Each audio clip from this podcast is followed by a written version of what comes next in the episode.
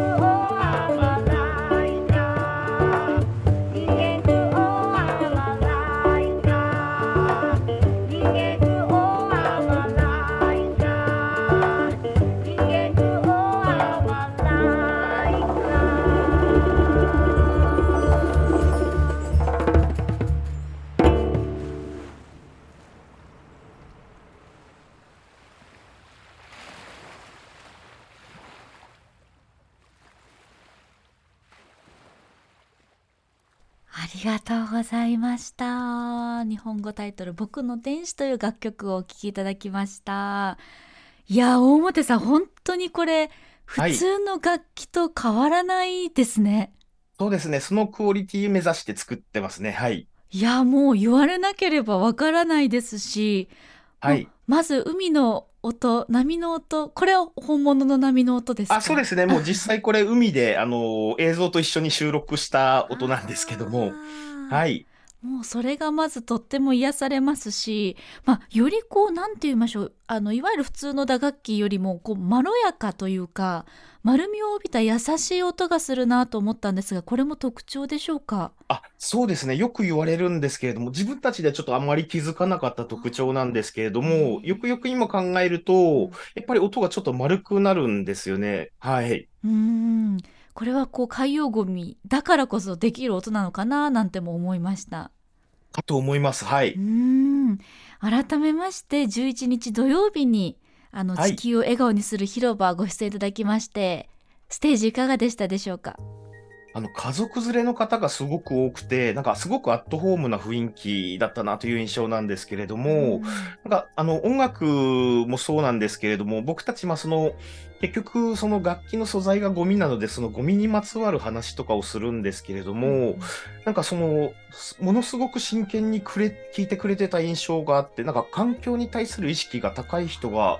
多くご来場されてたような記憶がありますね。うん。あの私も別のブースでイベント参加してたんですけど本当に表さんおっしゃる通りで、はい、子どもたちの方がよりこうビビッドに前向きに環境とか地球とかいうテーマに取り組んでくれてるなと思ったんですがいかがでしたか？あ、そうですね。僕たちもよくあの小学校とか公園に回ったりするんですけども、うん、やっぱ最近教育的にその小学生からもうそういうことを結構学んでる子たちも多くてですね、僕もそういった印象を受けましたね。ああ、やっぱりなんか私の方がこう勉強させられるななんて本当に多く思うんですが、ただやっぱり海洋ゴミから楽器を作る初めて見たね人たちも多かったんじゃないかなと思いまして。はい、そもそもこの海洋ゴミを楽器に生まれ変わらせようという思いついたきっかけは何だったんですか？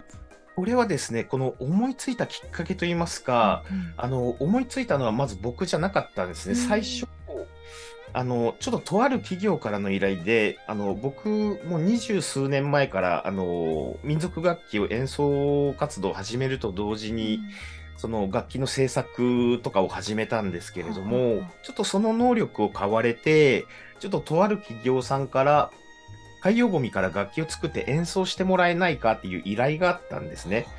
で、それで、あのー、その楽器を作るために、僕、故郷が石川県なんですけれども、えー、石川県の海に出向いた時に、楽器の材料を探しに出向いた時に、なんか、ものすごい量のゴミが落ちてて、日本海側って特にすごいんですけども、それで、なんかこう、砂浜がもうプラスチックでめちゃくちゃカラフルになってたんですね。はい。で、それで、まあ、その、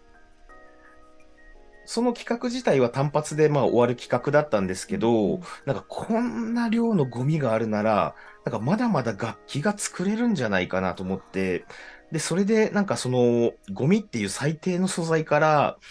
なんかこう最高の音が出る楽器を作ってアンサンブルすることができたら、なんかもっともっとなんか人を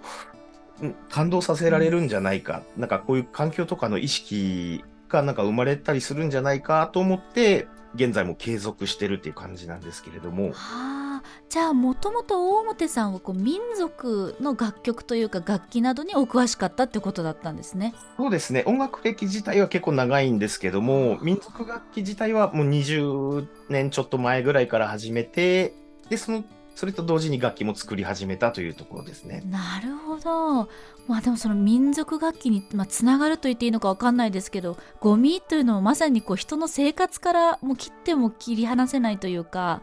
はい、もうですからこう、まあ、私たちのこう民族というかねこうあり方を表してしまっているものでもあるわけですもんね。あ、そうですね。まさにあの民族楽器っていうのは、もともとその、まあ飛行機とかこう、船とかでまだこう、交易とかもない時代からある楽器も多くてですね、もともとやっぱりその民族というかその国固有のものを使って楽器が作られてるんですごく特徴があるんですけども、まさにそれをなんかゴミを使ってやってるっていう感じですね。なるほど。そのゴミから作った楽器本当にこうゴミだと思えない楽器ばかりなんですけれども例えばどういったものがあるのか、はい、メインで使ってるのはどういった楽器なのか教えてください。えっとですね、まずその僕たちが使ってる楽器自体は今約40点ぐらいあるんですけどわあすごいそもん、なにですか。はい。で、世界中の楽器をちょっとモチーフにして作ってるんですけれども、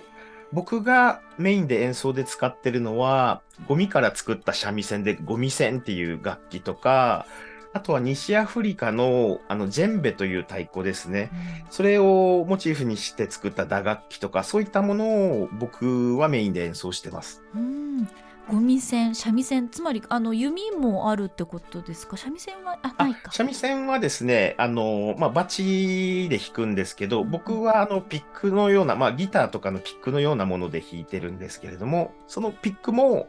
あの、プラスチックを溶かして作ったピックで、はい、演奏してます。海洋ゴミをこう溶かしたりとかして、ちょっと形を変えてるってことなんですね。そうですね、はい。あああの今後ろにズームのこの画面で拝見する限り後ろにこう弓みたいなものもあるじゃないですか。あ、そうですね、あの、あ、これが、はい、はこんない感じで、ええ。今、楽器があるんですけれども、あの、僕たちの楽器の弦って釣り糸を主に使用してるんですけども、あのーその他に、あの、弦になる素材があんまり見当たらないんですね、ええ。海には。なので、その釣り糸からいかにバリエーションのある音色を出すかっていうことにこだわってて、弦楽器っていうのはすごい種類がいっぱいあるんですけど、うんうん例えばそのギターとか三味線に代表される発弦楽器っていう弦を弾いて出す、えー音の楽器とか、打弦楽器ですね。あの、えっ、と、弦を叩いて音を出すタイプの、あの、はちょっとわからないかもしれないですけど、ハンマーダルシマーっていうピアノの祖先みたいな、ピアノもあれ、弦を、あの、た叩いてお音が出てるんですけれども、うんうんそういうタイプの楽器と、あと今おっしゃってた、その弓で、こう、弦をこすって、音を出す殺弦楽器っていうのがあるんですけど、そうやってこう、いろいろ、いろいろな方法で釣り糸を演奏することによって音色変えてるんですね。じゃあほとんど全部釣り糸が奏でてるってことなんですね。弦楽器はほとんど釣り糸です。へえ。つまりそれだけ釣り糸がゴミとして多いということでもありますよね。そうですね。あの、まあ、海とかに行くとあんまり落ちてない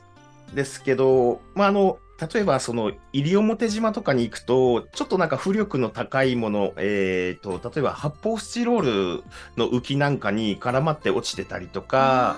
あとは河川敷ですね。えーあの、海の河口付近の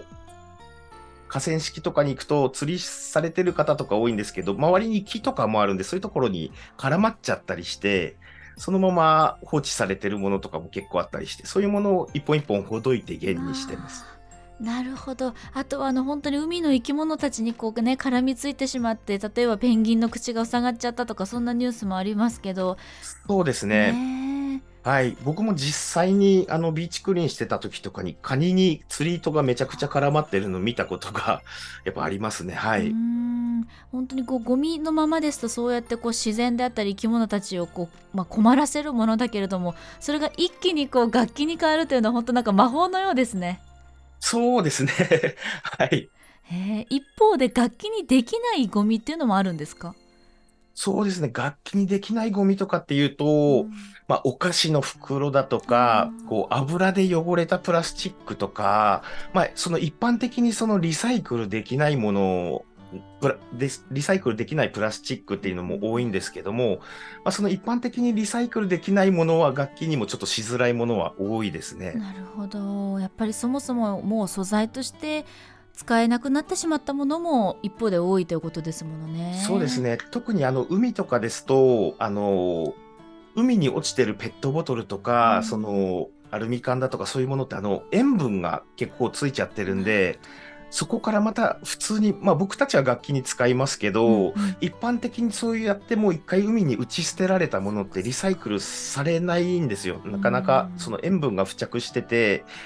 なかなか難しいんですよね。なるほどな唯一のじゃあ楽器というのがまたこうリサイクルというかアップサイクルできる手段でもあるものもあるんですねじゃそうですあ。ね。うんまあ、一般的な楽器に比べるとやっぱり耐久性とかはあのないものもあったりするんでなので僕楽器を結構修復しながら使ってるんですけど そうですか、修復っていうのはじゃあまたゴミでこう補填していくってことですか？はい。なので、あの、まあ、例えばその釣り糸とかも、まあ、結構頑丈なんですけど、まあ、あのなんていうんですかね、自然界にそのまま放置されてると、うん釣り糸で分解するのに約600年ぐらいかかるって言われてるぐらい頑丈なんですよね。えそんなに？はい。なので、あの、頑丈は頑丈なんですけど、やっぱりたまに弦とか切れちゃうんで、常にあの、そういった拾ってきたゴミでストックは作ってますね。ああそうですか、はい。でもストックがこう絶えないぐらいずっとあるってことですもんね。そうですね。ん。そうか。あの後ろの鉄筋？これはいもですか、あ、これもそうです。鉄筋はですね、これ何からできてると思います？えー、なんかもうあまりに鉄筋すぎてわからないです。えー、なんだろう？か空き缶とか？鋭いですおね。ー。正解です。おー。はい。あの、これアルミ缶から作った鉄筋なんですけども、あの、アルミ缶、アルミってあの、660.3度が融点なんですね。で、なので、あの、もともと僕、その、最初はそのゴミを形で見て、それで楽器作ってたんですけど、例えば大きな部位とか使うんですけど、漂着した部位とかよく使うんですけど、それは、なんか西アフリカですごく大きな氷炭が育つんで、それをあの部位で見立てて作ったりとか、その形で最初は作ってたんですけどそのうち欲しい形とか、なんか欲しい素材が手に入らないことも多くなってきて、それで注目、着目したのが、あのープラスチックは、あの、熱可塑性って言って、約80%のプラスチックは熱で溶かして、はい。あの、また別の形に生まれ変わらせることができて、で、金属も、まあ、あの、アルミぐらいだったらなんとか頑張れば自作の炉とかで溶かせるんですよね。すごいはい。なので、そうやって、あの、次は素材そのものに着目して、ちょっと今楽器を作ってるって感じですね。なるほどなんかあのご民族の皆さんの楽器作りもじゃあどんどんレベルアップしてるんですねそうですね。今、かなり複雑な科学知識とかを使って、はい、作ってます。すごいなこれ一つどれぐらいかかるんですか？楽器新しく作るとなるとえっとですね、単純なものだと、あの、本当に1日でできるものもあるんですけども、大体僕たちが使ってる弦楽器とか、ちょっと複雑な、例えばまあギターだとか、そういうものになってくると、もう半年とか、半年以上かかるものもありますね。うーんやっぱりこう素材うまく使わないといけないですからそこからとなると時間かかりますよねそうですね。まず集めるだけで時間がかかるんですよ。そうか集めるとなるとまあ海洋ゴミをよく見てらっしゃると思うんですけどこれははいさすがにまずいよね、危ないよねってゴミって今までありましたか？危ないものは結構ありますね。あの、ビーチクリーンする際に結構気をつけていただきたいものでもあるんですけれども、えあの、例えばですけど、爆発した形跡のある、あの、ふあの、プロパンボンベとかですね、フロンガスのタンクとか、そういうものも結構落ちてるんですよ。あの、おそらくですけど、船の、その、冷却するものとかに使われる、そのフロンガスのタンクだと思うんですけれども、うんうん。R22 っていうタイプのフロンガスのタンクが結構落ちてますね。へあとは注射器だったー。り、あのーおそらく海苔の養殖とかでその網の洗浄とかに使われてるものだと思うんですけれども、過酸化水素のタンクとか、この辺はちょっと劇薬とかになるんで、なんかブルーのタンクを見つけて、もし中身が入ってたら、ちょっと気をつけていただきたいというところではあります。それって普通の海というか海岸にあるんですか？落ちてますね。特にですけど、あの、日本海側に行くと多いんです。外国からも流れてくるんで、で、逆に日本のゴミも海外に流れていったりとかして、はい。あとは、危ないもので言うと、僕、子供の頃に海に行った時に不発弾が落ちてたりとかもありましたね。本当ですか？はい。あらそれが海の海岸沿いに落ちててそうですね。あの、後で調べたら照明弾だったみたいなんですけど、まあそういったものも僕が子供の頃にはあったりしましたね。そうですかじゃあ本当にこうちょっとねゴミ拾い最近活動もいろんな、ね、方たちがやってますけどちょっと事前の知識というかそうですね。あのーまたそのプラスチックとかそういうものじゃなくても、あの生き物でも、カツオのエボシだったか、そういうなんかプラスチッ一見なんかプラスチックに見えるもので触るともう、あの、晴れが一日引かない生き物だったりとか、割とそういう、なんかこう、海に対するちょっと、海のゴミだとか、海の生き物に対する予備知識だとかは、ある程度ちょっと、あった方がいいと思います。いや本当にそうですねですからちょっと軍手をしていくとか手袋していくとかこうそうですね。不用意に危ないものにちょっと触らないようにしたりとか、はいそう。ですねあの私あの最近なんですけど初めてダイビングをしましてスキューバダイビングを。であの本当にこうもうほとんど人がいないような島の周りだったのですごく綺麗な、ま、場所だったんですけどでもそこにもサンゴの裏から何語かわからないビニール袋がふって出てきたりはい。こう奥からふーっとなんか魚がな泳いできたかなと思ったら突然やっぱり大きなペットボトルだったり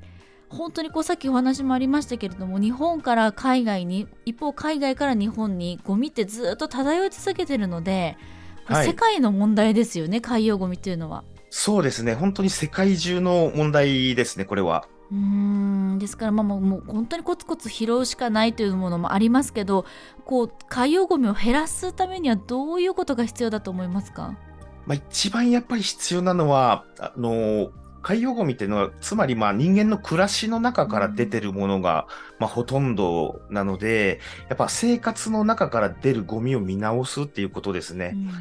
あの、やっぱりこう、やけどするからって言って、やけどの薬を大量に買い込むとかじゃなくて、まずやけどしないようにするじゃないですか。まあ、そういう、そういったようなことで、やっぱりその暮らしの中に出るゴミを、なんか減らすってことがやっぱり必要なんだなと思います。そもそもの無駄を減らしてゴミを減らしてで正しく分別して捨てるっていうことが海洋ゴミをこう一つ減らす方法になりますよね。まさにそうですね。うーんただちょっとこんなこと聞くのもなんなんですがはい海洋ゴミを楽器にしていらして常にこういろいろ素材集めというかゴミをね拾ってらっしゃると思うんですけれどもはい。これなくなったらご民族の皆さん困りませんか？まあ、あの、僕たちの活動としてはそうなんですけど、まあ僕たちもなんか、こう、そういう矛盾を抱えながら 活動してますけど、やっぱない方がいいに越したことはないですよねうん。はい。そうですよね皆さんのこう演奏を聞いて海洋ゴミ減らしていこうって思うことが大きなきっかけですもんね。はい。もしゴミがなくなったらまた自然素材とかで、なんかいろんなチャレンジ続けていこうと思ってますんで、間違いな。はいい。そのゴミを兼ねなく拾ってください。わかりました、はいありがとうございます。でもちょっと最後にですね SDGs 興味はあるけど一歩踏み出せないという方まだまだいらっしゃいますのでぜひアドバイスあったら教えてください。あ、はい。えっ、と、SDGs なんですけど、そもそもジャンルがとても多いんですよね。17の目標と、で、それに付随するあの169個だったかのターゲットがあって、何かいいことをしたらもうそれ結構、あ、SDGs のこれに当てはまってたってことが結構まあ多いんですけど、なので、そうですね。あの、まあ、僕たちで言うと、やっぱりそういう使い捨てのプラスチック見直したりとか、そういうことなんですけど、なんていうか、その、全部の目標を大きく達成しようって気負わずに、なんて言うんですかね。あの、自分に合った目標を、なんかこう小さい目標でも、なんか長く続けられそうな目標をちょっと見つけていただいて、そのなんか長く続けるって、それをなんかその自分が一つなんか達成できそうなものがあったら、こう人に伝えていくだとか、そういったことが結構、なんて言うんですかね。簡単に踏み出せることかなと思いますけれども。うんサステナブルとか持続可能っていうとちょっと難しそうに聞こえますけど本当に身近なことでいいんですよね。全くあの難しく考える必要はそんなになくてですね、うんうん本当に簡単になんか一歩踏み出していただけたらと思います。ちなみにご民族の皆さんの今後の目標もぜひお願いします。今後の目標で言うと僕たちあの世界に出たいなと思ってましてあのまああの世界中の海見に行きたいんですよね、僕が。うんうんうんうんでそれでまあまだまだあの世界中の海が汚れているって現実もまああのインターネットを通してですけど見たりしてますんでそういった海に行ってなんかその土地で取れたゴミとかでその国の民族楽器作ってみたりとかその土地で演奏したりとかそういったことやってみたいですね。なるほど。その音色が世界に届けばきっともうこれは海洋ゴミ改めて世界の問題ですから世界の課題ですから。いやなんかそんな日が来るのは近い気がします。あ ぜひなんか実現させたいですね。はい、はい、わあありがとうございます。そしてゴミンゾクの皆さんの演奏ぜひどこから聞けるかインフォメーションお願いできますか？あ、えっ、ー、と、僕たち、あの、YouTube とか TikTok のチャンネルとかもやってますし、あの、そちらの方で、その、まあ、ゴミの、その、ゴミというか、そのプラスチックについての知識がやっぱりその楽器を作るにあたって必要な知識だったんで、そういったものとかも配信したりとか、あとは、あの、今、ちょうど全国ツアー中といいますか、あの、結構今、日本全国回ったりしてるんですけれども、一番遠い予定で2年先ぐらいのものまで入ったりしてますんで、ぜひ、あの、